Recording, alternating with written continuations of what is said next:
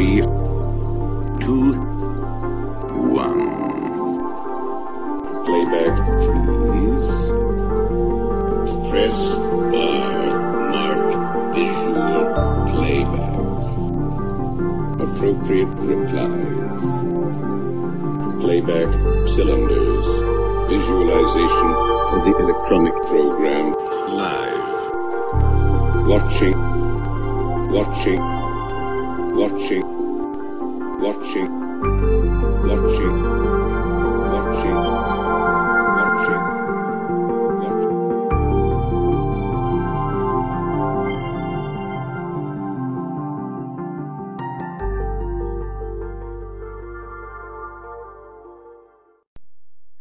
Hey everybody, I'm uh, or welcome to Living in the New Renaissance. Yeah, Living in the New Renaissance. Sorry about that. I'm Darren, and I'm on today with Dustin Miller, Poly Innovator.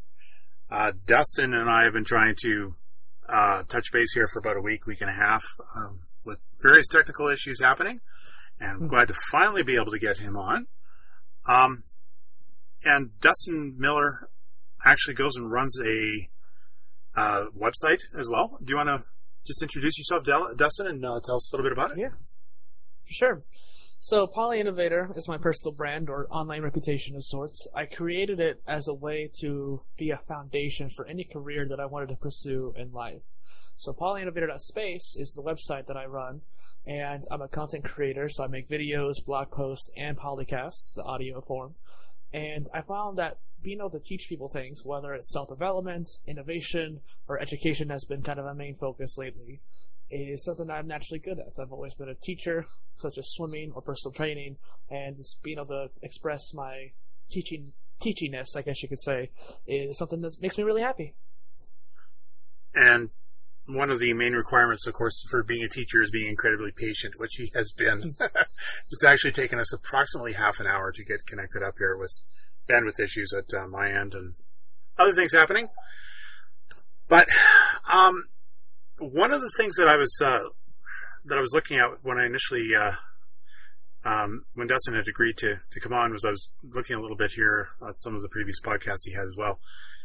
But he also had mentioned to himself that he's a a polymath and that he's a techno innovator. And I'd like to just wonder if you, I could get a good example um, of what each of those definitions would be, and and Yeah.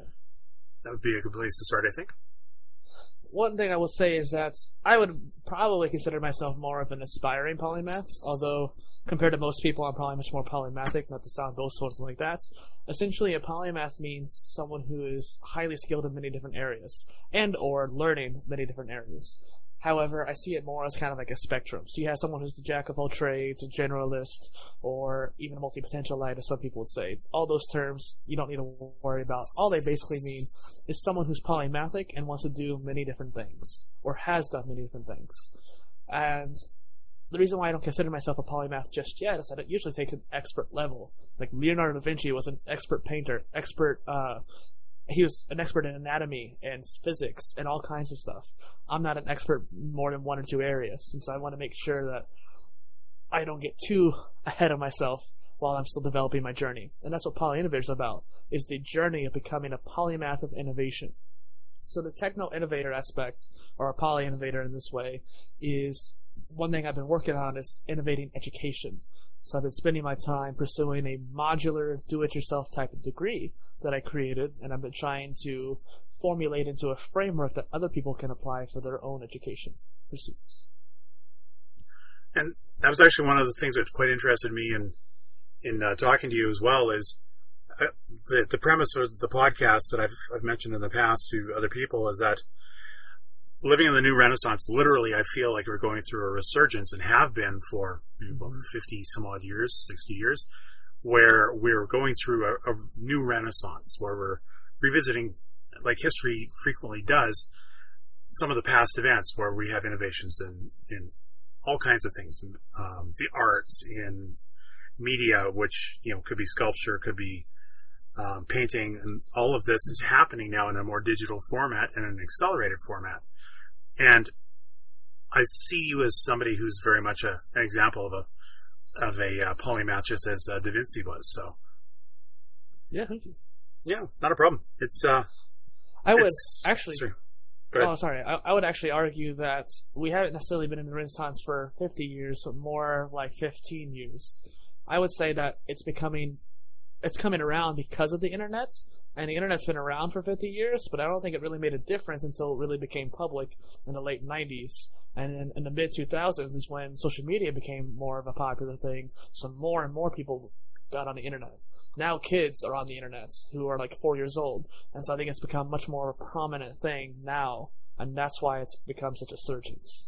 Uh, actually, uh, it's one of the reasons why I actually use the 50 word, the 50 year definition is because way back when in the 80s, uh, I first got my hands on an Apple II Plus computer, and there was uh, there was uh, computer magazines, and we had a bunch of uh, discs that you could actually get through the uh, through the clubs, and the rest of it. But uh, bulletin board systems were the probably the biggest precursor for the internet.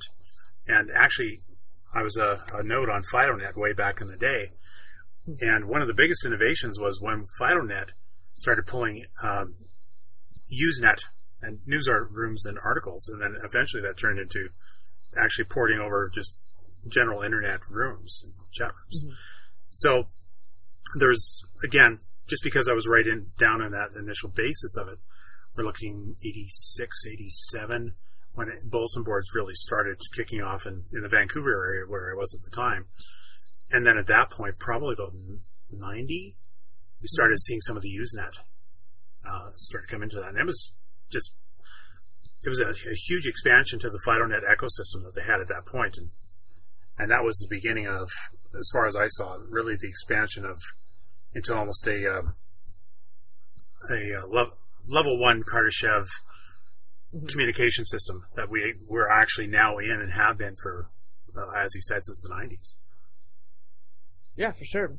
And something I, I don't generally talk about very much, but considering it's probably a perfect fit for your show, is that one of my ultimate goals, or my ultimate goal, I guess you could say, is to help the world become a Type 1 civilization.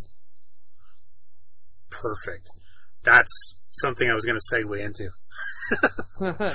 So one of my questions here, my second one, just a- underneath the one that I just asked you, was Kardashev scale type one. I was going to ask you if you knew what it was, and if you think that we'll actually make it to reach the uh, the level one, because one of the things I was hearing from Michio Kaku is that he's suggesting within hundred years we will potentially reach a level one civilization. I was just kind of curious as to what you thought.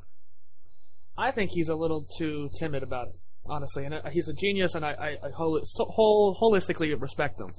But I think that it's. I'm also optimistic in the fact that I think that we could accomplish a lot more than we realize. So just a little tangent, kind of in a good example in the way. I was teaching a personal training client today, and the thing is, when it comes to physical exercise, you have to be able to push yourself past your limits, not just physically, but mentally as well. And one thing I tried to convince him to do is do 40 pull-ups without stopping. And I did that with push-ups and a different kind of pull-up as well. He did all three. And what's interesting is that he never did more than like 15 or 20. He didn't do he didn't do more than 15 or 20 in a row, but I made him do 40 with he took like a few second breaks in between. But the point being is that he kept going without stopping for any longer than like 10 seconds. And he managed to accomplish that, even though he kept telling me in the beginning he couldn't. So I think Michio Kaku is kind of the same way, where he's, he's saying that we can't do it in this short time span. But if we can make a change in the next 15, 20 years on how we approach energy uh, sustainability, and on top of that, smart city developments, we can dramatically increase the viability of do happening sooner. I'd actually agree with you. And, and uh, when you're mentioning the the fact that you're doing the uh, personal training, it actually reminded me of how my wife uh, follows Cole Robinson and uh, the the uh, snake uh, diet as well. And we actually met him when he was in Edmonton here, so it was always been a thing of somebody goes and says, "Well, I can't do something." It's like, well, what do you have to lose, right? If you Right. try it and you fall down, okay, well, you fall down. And Right. are you a better person or a worse person for even trying in the first place, right? Right. So, the one thing that I always thought would be kind of essential for us reaching the uh, the level one for the Kardashev scale was literally we need to get a, a, sustainable and a clean source of energy, and if we have that, and uh, I don't think that lithium, you know, lithium-ion batteries or the lithium battery system itself would be a good basis for that. I'm more thinking carbon nanotubes when we actually get to that point, because you can store power in those. Yeah, exactly, and it's a cleaner source of power entirely. Well, and that's, I, I'm thinking more in the idea of generation. Just storage is very important, and lithium is making some headway. But yeah, definitely nanotubes would be much better. But just for example, I, I was taught something recently. I was talking to Takatoshi Shibayama, who is a blockchain and finance expert over in Singapore. And Singapore is a place where I've always really wanted to move to, actually, because it's so much more advanced than where I'm living in the U.S. It just seems something that would be a much more better place to be in. And the reason I bring it up is that it's viewed as a place that's very like high tech and modern, and yet they have no recycling endeavors at all. Every, everybody just throws everything away and they only produce about 70% of their own energy. It used to be 100% that they were taking from Malaysia. Now it's only 30% they're taking from Malaysia. And if you look around, there's no solar panels. I, I doubt they have any hydro uh, electricity plants. All their electricity is coming from non-renewable resources, so to speak. And it's like, why would a modern city like that not be taking advantage of sustainability, like the solar panels, for example, or hydropower or wind power? I think they have a little bit of wind power generators, but not much. And it's it's something that like a city like that is not doing it. Let's let alone your city or my city. Yeah, because my think... city's actually. Go ahead. Sorry. My uh, no, you're good. I, I had a thought. My city actually has solar panels in the in the middle of the city, no less. Like I was, I used to live uh, around the corner from a solar field and I'm in I'm in town. It's crazy. See, I would would have thought that uh, in the Philippines, especially, that uh, I don't know if you've ever seen the the uh, the setups that they have in just off the coast of uh, England, but they have uh, tidal wave generators that literally just mm-hmm. Flap up and down, and that drives a drives a turbine and produces power. Exactly. So you would think, think that it would be perfect. Yeah, no, sorry to interrupt there. I think we have plenty of things we can do, like hydropower, wind power, solar power. It's not as expensive as people realize. As uh, people think it is. I mean, if they realize how cheap it is in comparison, it's going to be much more viable. And we start doing that and start changing the way our cities are formulated and built, such as smart cities. It's going to make a significant difference in our progress towards type one. And realistically, if we're looking at potentially a changing climate anyway, it makes more sense to actually start looking towards let's redesign cities, let's make them more. Uh, we need to pull them back, let's say, a little bit from floodplains because we're going to have more flooding in the future. And if we're going to do that, let's redevelop our city and, and make it a little bit more self sustainable. Because uh, what surprised me when I started looking into the, the power generation grid was literally the fact that when uh, I'm probably about 20 miles north of a a big coal uh, power generation plant up here, and they just dump it into the grid, and then at that point, mm. it's everybody buys a, a, share of the grid to resell it from a wholesale level to a retail level. So when somebody's going and sending you um, a bill and saying, "Okay, well, there's distribution charges," they're actually dumping the power directly into the grid. There's no actual distribution because it's already the, yeah. the general pool. So it's Hey. well, and there's a whole new thing going on. I don't know if you know much about the digital electricity kind of movement, but there's a lot of power banks that people can have in their own house. Like I don't remember the exact company off the top of my head. It's really fascinating though. They built a it's not a generator, it's a kind of like the house generator in a way, where if you were to look at which outlets are taking what amount of electricity and whatnot, right now, the entire apartment that I'm living in is sending the same amount of electricity super powerful, strong surges into every outlet. Every outlet's taking that energy, and if you have anything plugged into it, it's still going into that product. Even if your item is turned off, it's still being wasted as heat. Versus these digital systems where if you have that system placed in your house, it'll choose how much electricity it sends to that particular node or wall outlets, and only by knowing what devices is connected to it, it'll choose how much electricity needs to be sent. If you have an Xbox and TV, it's going to send just the right amount of electricity versus an overpowered shot. It's like trying to water your garden with a power hose from a fire truck. It's it's way too much, and it's going to destroy more than it needs. And so it's just it's interesting how with things changes like that, not only will you save electricity, and if you combine that with solar panels on your house, you may end up producing tr- electricity that you can sell back to the grid and democratize energy production. And that's actually something that's uh, it's kind of funny because I spend part of my time in a uh, in a uh, RV out here, and it has a 12 volt system for lighting and for producing uh, just a low voltage system that goes around DC, and then at that point, it has the the 120 volt system that goes for running your outlets and the rest of it. But the majority of the power that's produced and actually runs through the uh, through an RV is literally a 12 volt system. So all of your lights and everything else, you're literally using a tenth of the power. And if you're running an LED light on those as well, which you can get a 12 volt LED, Yeah. then at that point you're going down to a 4 watt bulb. And why a 12 volt system for lighting doesn't exist in every house, I honestly don't know. It's just so much more efficient, and the bulbs last a hundred times longer than a standard bulb. Well, and this is one reason why I built Poly Innovator because there's a way of approaching things, and at this particular point, it's an education front. People need to learn more about, it, and you and I are more interested in it and have more reason to do it. But we could be communicators through our, your podcast and my Polycast and my uh, YouTube videos as well to teach people why it's important and what to do about it. And it's actually fairly simple to even to start. Like, literally, I went through my house and I picked up a, a product by uh, Jeff Bezos' company, and this is just a little plug into the wall uh, thing called a Flex, and the Flex just draws power, and it has the "She Who Not Be Named" installed on it. I'm trying to use these words just simply so I don't trigger Yeah. anybody who's listening uh, their devices, but literally at that point, you can use that device to create scheduling, to go and uh, do reminders for yourself, alarms, and all of that. But I use it with a uh, sunset and sunrise as an example to to shut off uh, the external lights uh, for the house, which are all running again. That is a 12 volt system. It'll actually turn them on at nighttime. So if I need to take the dog for a walk, I walk outside and lights are already on. I'm not stumbling on things, and it's just a completely so much better system. As the motion uh, detector, which you heard, um, it was actually talking in the background here.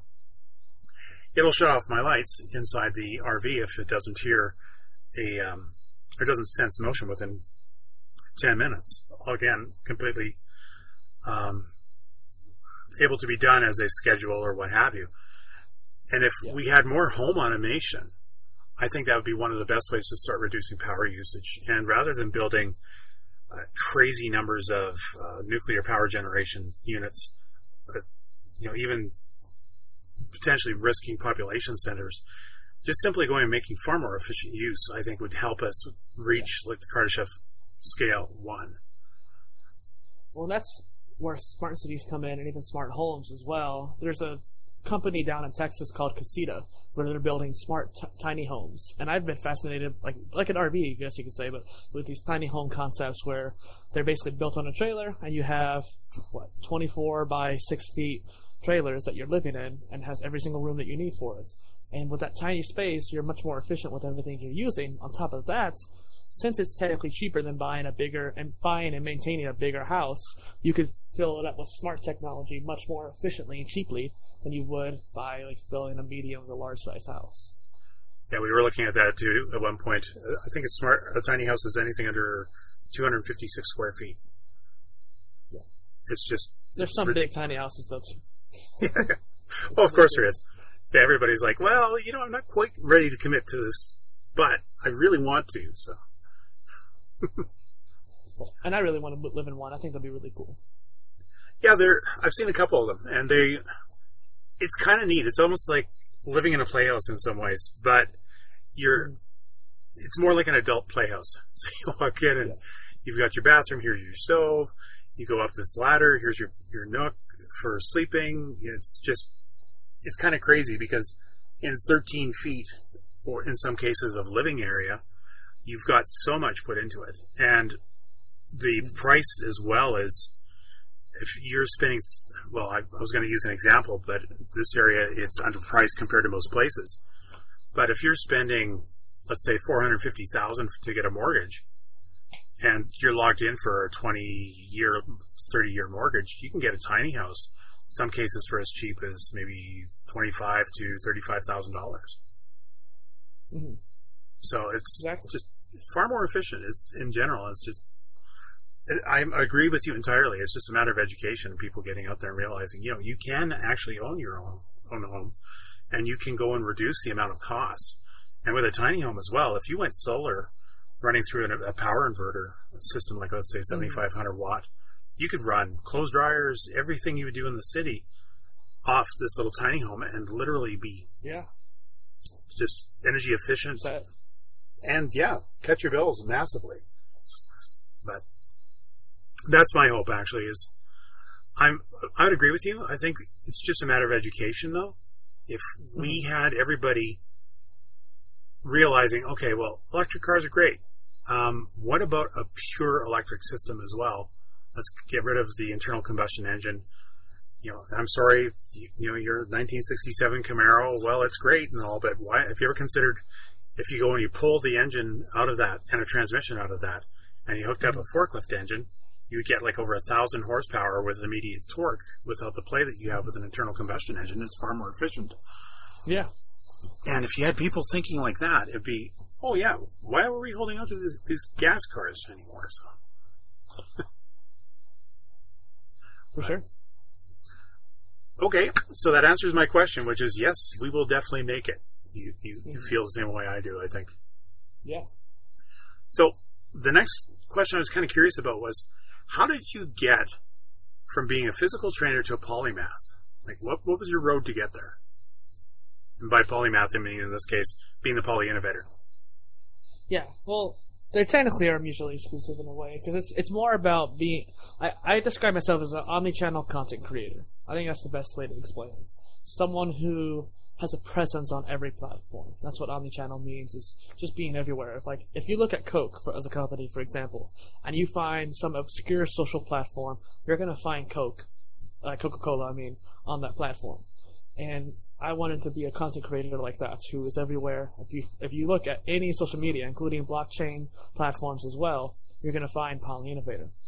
And so one thing I try to accomplish with that is to be able to find ways to teach people on new and uh, innovative types of content, essentially. And so my road of development actually started before Poly Innovator. When I was growing up, I'd always been more of a businessman at heart.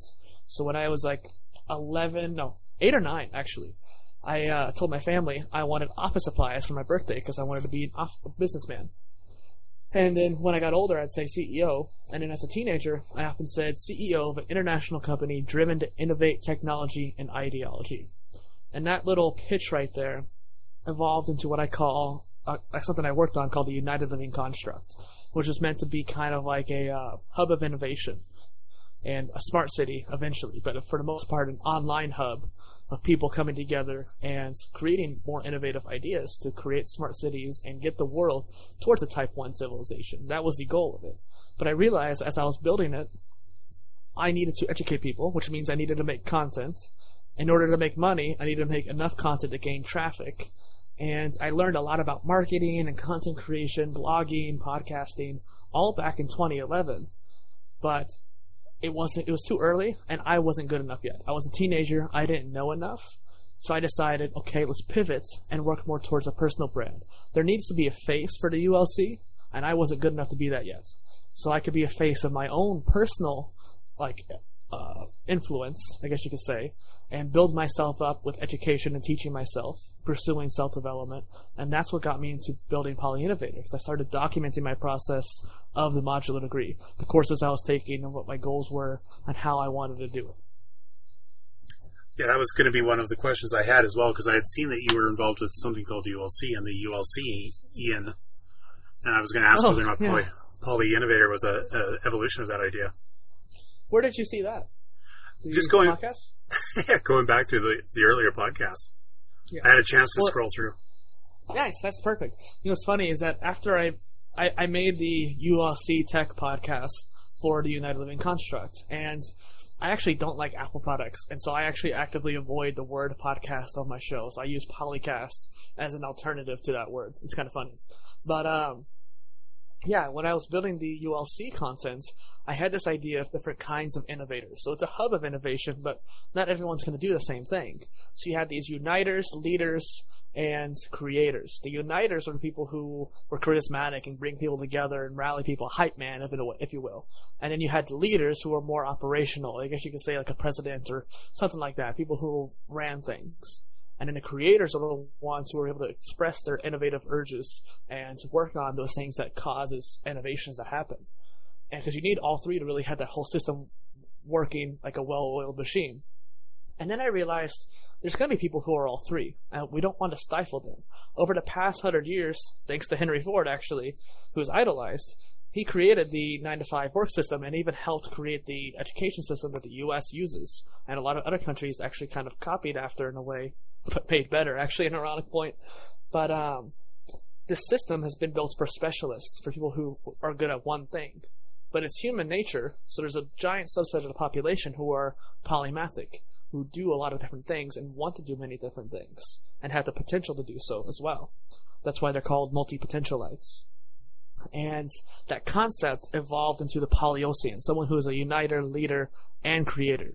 That Polyosian was the original poly innovator in a way. And then I evolved that word to be a little bit more palatable for people to understand. Because Polyosian, you said it right. Most people don't. So it's, it's just one of those things. It was kind of like a branding thing. yeah, I, I, actually do know a couple. Um, one person in particular comes to mind right off the top of my head.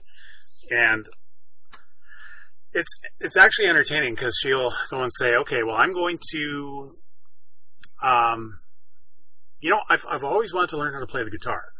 So at that point, it's like, well, then she will say, you should learn how to play the guitar. And I will say, well, you know, one of these days maybe. And then she'll go and pick it up. And she uh, said that the, the background that she has was going through Montessori as mm-hmm. a kid. So literally, the whole idea with that schooling at the very beginning was completely just a entirely different experience for her.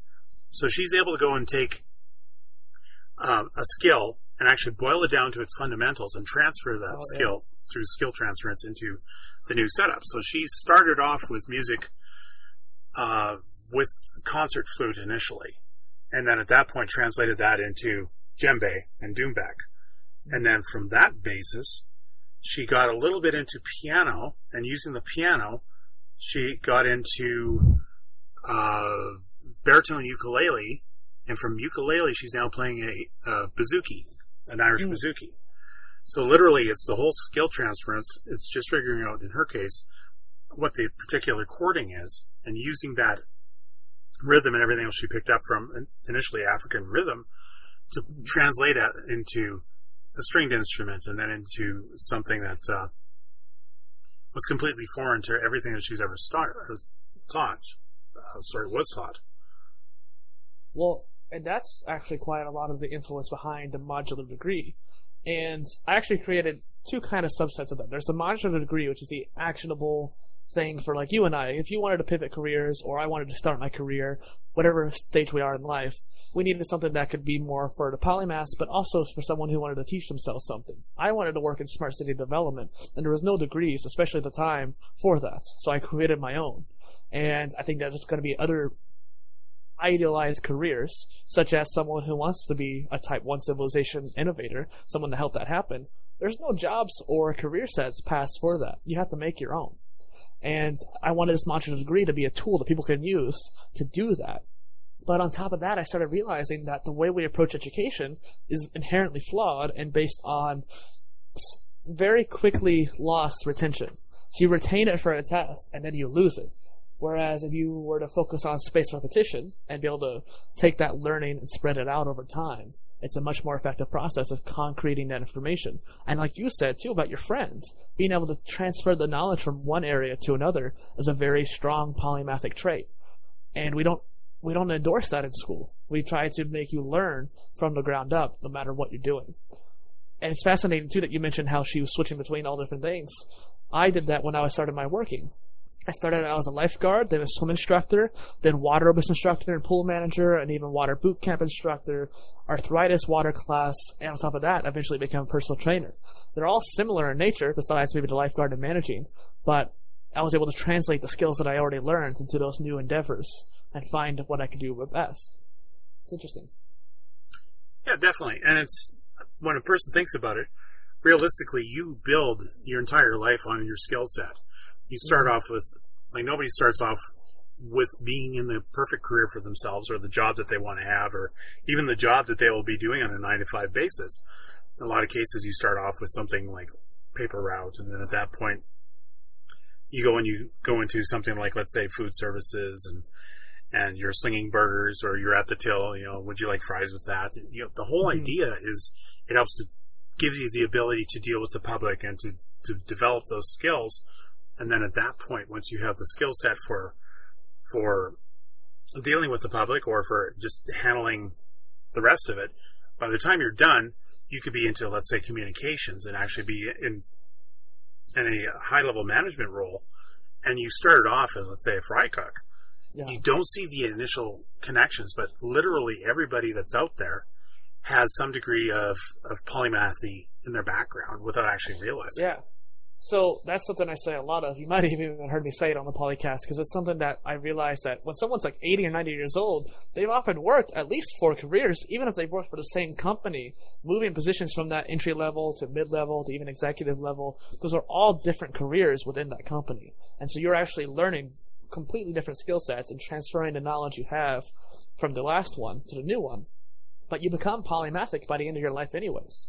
It's almost a human trait in nature, but I do think that there's a good home for specialists as well. It's kind of a duality in a way. You need to have both. Exactly. So that branches next, uh, kind of naturally into the next question I, I kind of had written down here for you. So, what do you think that the biggest barrier to learning is that you've found personally? Learning how to learn. So a lot of people don't know how to absorb knowledge and retain it. I don't even retain everything I learn all the time, but I think I have a stronger memory than most. And so I'm able to, for example, today when I donated blood, they try to make me read the pamphlet about all the informations about COVID and then the the rules they have and whatnot. And I've already been doing there a couple times, so I already knew everything in that book. And they're like, "Oh, it's changed." They added like one page that's slightly different, but I, I had remembered most of it was already in there because I had sped through it and sped read it, but at a deep level. I can speed read, but with retention. I can listen to audio or videos at a higher speed with retention. And it took it took a couple years to do that well. And I had to learn how to do that. I had to learn how to use spaced repetition and interleaving, which is a whole other concept, effectively in order to absorb knowledge. And I think that's a real issue a lot of people have.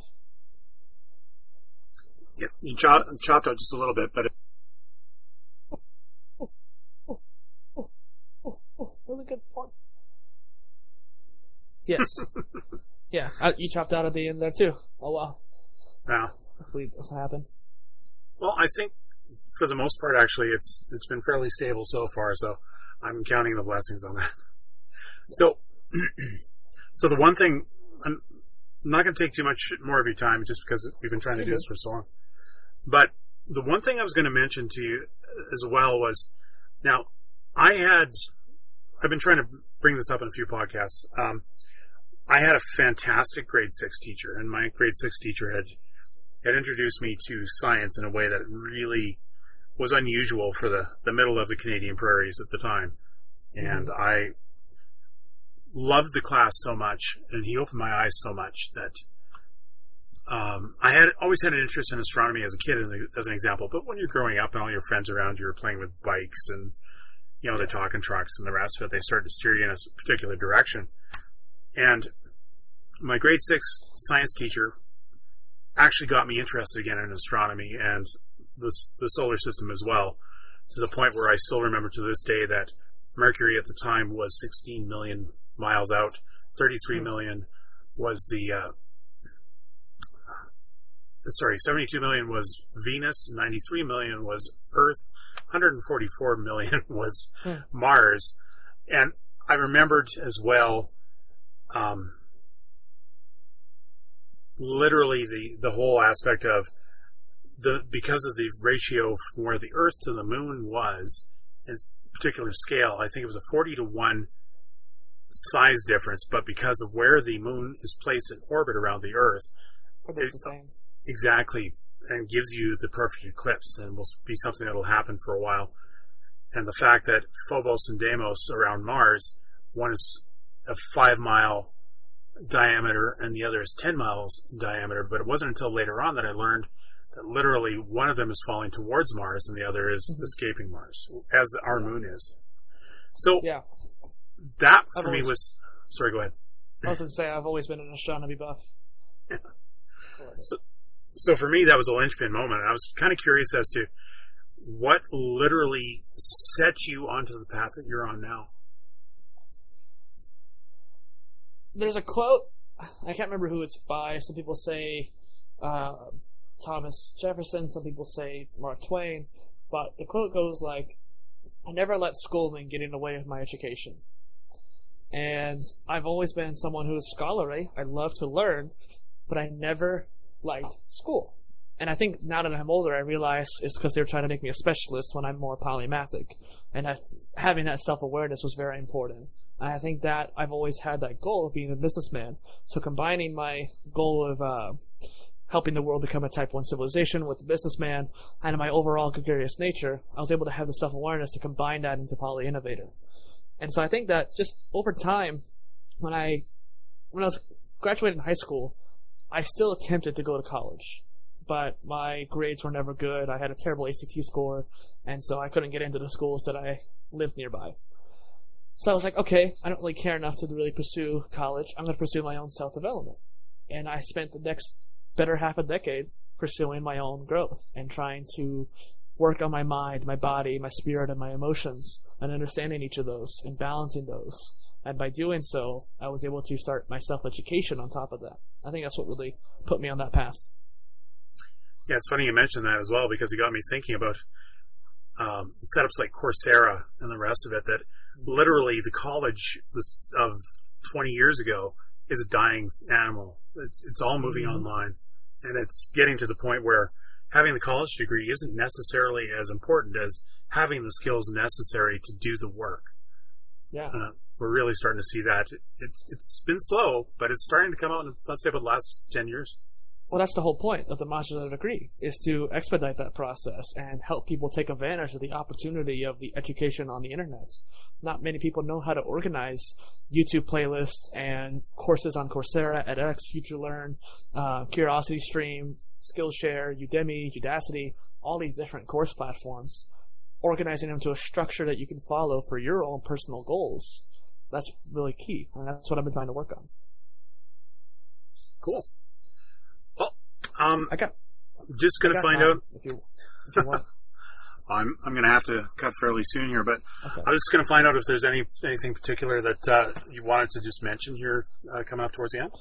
Yeah, for sure. So, a couple things I've been talking about a lot is self development and self education. And one other area that I've really worked on is self improvement. And the way I see the difference between all three of those is that self education is more of a edu- uh, foundation, self improvement are the habits and systems in your life that you follow on a routinely basis. And then on top of that, you have your self development, which could be a catalyst for your growth when you understand a three tier kind of stepping stone process of that, you can dramatically improve your overall growth and personal development. So I created a personal poly innovation system to try to be a way to or- organize all three of those into someone's ability to actually incorporate them into their lives. And that's based on your website, which is the polyinnovate dot place. Dot space. Oh, dot space. Sorry, Mhm. I had uh, initially written down place, but it's dot space. Cool. All right. Well, um, yeah, I really appreciate the fact that you could come on and you were being so patient. And it's sorry it took us so long that uh, to actually connect here. And even as such, right now, just so everybody is aware of it, we're currently running off my uh, phone's hotspot, uh, hotspot, so, which is not an Apple product. Yeah. Well, thank you, Darren, for having me on, though. That's been great. Well, anytime, Dustin. Um, I might uh, actually tap you again in the future. I'm looking to do a couple of uh, couple of shows here. Uh, Dan uh, Duria was, or, sorry, I probably just butchered his last name because it's been over a year since I talked to him. But uh, during polycast, uh, the podcast six, yeah, polycast, yeah, there we go. I'm getting you to say it now too. Yeah, you are. um, Dan is the uh, actually he was working on the uh, New Horizons space probe, and uh, Hmm. he's uh, actually going to be an astronaut as well. And I think he's with uh, working on uh, Blue Origins. You should connect me with him. I'd be happy to talk to him. That's what I'm thinking actually, and uh, hook us together. I'm also, there's a couple of other guys I've been trying to pull into this too, but it's been really tough to to actually schedule them because you know they've got busy. yeah exactly. But I was thinking Well- during during COVID, we, everybody would have some time, but apparently not. Yeah, no, I mean, at one point, my like sixth guest uh, was in meetings all day, and then he finally got to my interview with him. I literally had to give him a break, like, "Hey, go to the bathroom, get some water. It's all good." Um, but like, it's interesting because even people during COVID were still super busy, but due to this really great opportunity right now, I think that people can take advantage of that, make a COVID resolution, as some people say, and try to accomplish something new. Like I started doing interviews because of it, even. And it's so much better than putting on the COVID twenty. Mm, yeah. Tell you what. It's like Netflix and uh, junk food. Yeah, there we go. Are we still recording? Yeah. Okay, cool. Just That's sure okay. checked. Yeah, no worries. But uh, yeah, I'm I'm just gonna wrap it up now. So, anyways, uh, so thanks for your time, and I'm just gonna cut the recording, and uh, then we just talk for a little bit if you want. Sounds good. Cool. What?